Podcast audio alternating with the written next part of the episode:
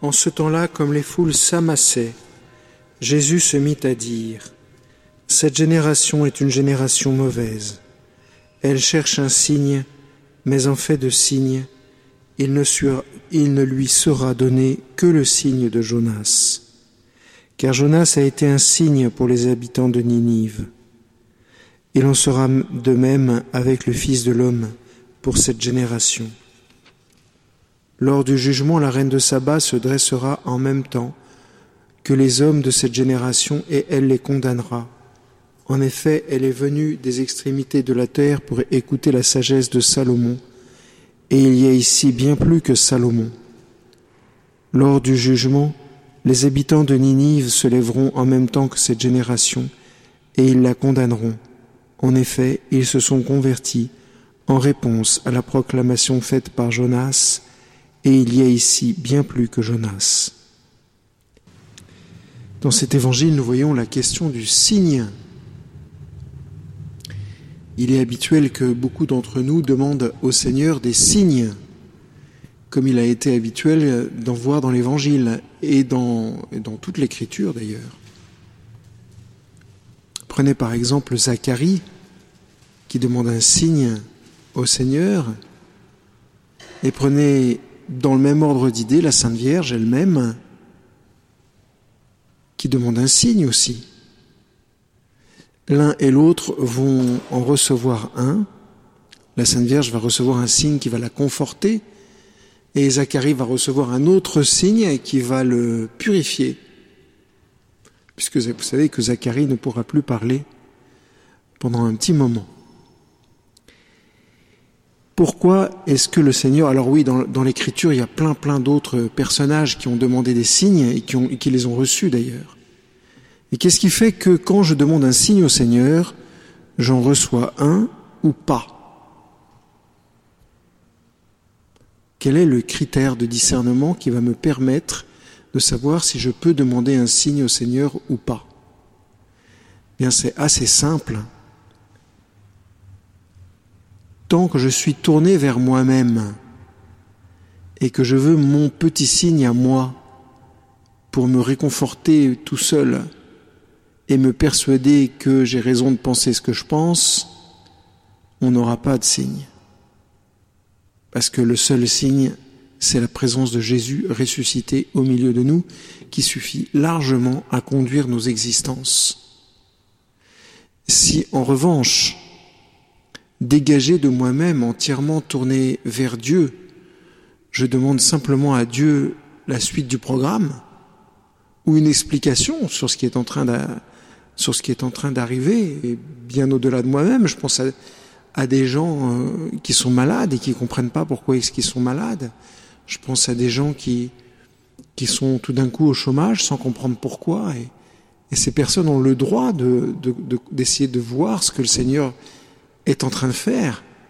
Et croyez-moi, après 25 ans de sacerdoce, je constate que le Seigneur répond excessivement rapidement quand on lui demande un signe, excessivement rapidement, à condition que ce soit dans une situation d'humilité et tourné vers les autres et pas tourné vers soi. Pour illustrer ça, je vais vous raconter une histoire qui m'est arrivée. Parce qu'il n'y a rien de mieux. Quand j'étais jeune, j'avais 19 ans à peu près, je faisais du droit et je cherchais ma vocation. Mais ma vocation au sens général, c'est-à-dire que je voulais faire ce que Dieu veut. Je n'avais pas forcément l'idée d'être prêtre. Et donc un jour où j'étais particulièrement ardent dans la prière, j'ouvre la Bible et je lis le psaume 127 où il est écrit Ta femme sera comme une vigne généreuse et tes fils comme des plants d'olivier, etc., etc., etc. Alors moi je me dis génial, c'est fantastique. Maintenant je connais la route, je connais pratiquement euh, la fiancée, donc tout va bien. Puis par acquis de conscience, j'appelle mon père spirituel, je raconte l'histoire, c'est un, ancien parachutiste devenu prêtre. Moi, il me fallait du lourd à l'époque, vous savez. Et alors, quand je lui raconte l'histoire, il se met à hurler de rire. Et il me dit, c'est marrant que tu aies interprété ça comme ça, parce que figure-toi que ce psaume, c'est le psaume qu'on appelle le psaume des montées.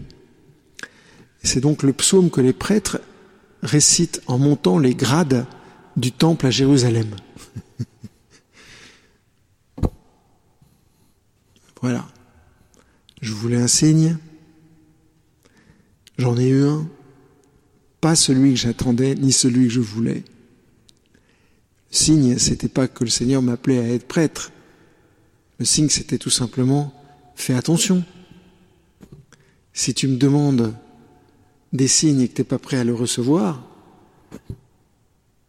marche simplement en ma présence. Et ce qui et la maturité va se faire tout doucement. Alors je repense souvent à ça, vous voyez, parce que on demande au Seigneur des signes alors qu'il est là. Il est vraiment présent. Il est présent. Comme il y a 2000 ans. On peut lui demander ce qu'on veut. On peut lui parler de ce qu'on veut. On peut être avec lui comme on veut. Mais lui demander des preuves de sa présence et des preuves de son action dans nos existences alors qu'il est précisément en train d'agir pour nous constamment, c'est à la limite du manque de foi.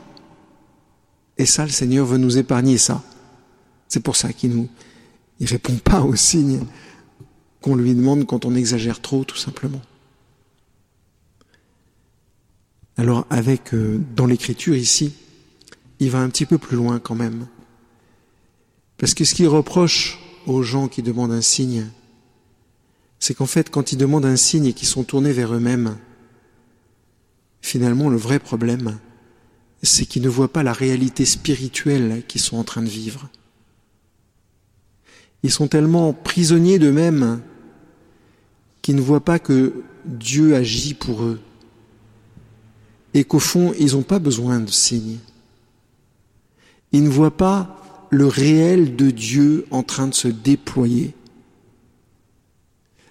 Et c'est cette grâce-là que je demande pour vous aujourd'hui. Pas de savoir demander des signes, non, parce que ça c'est facile.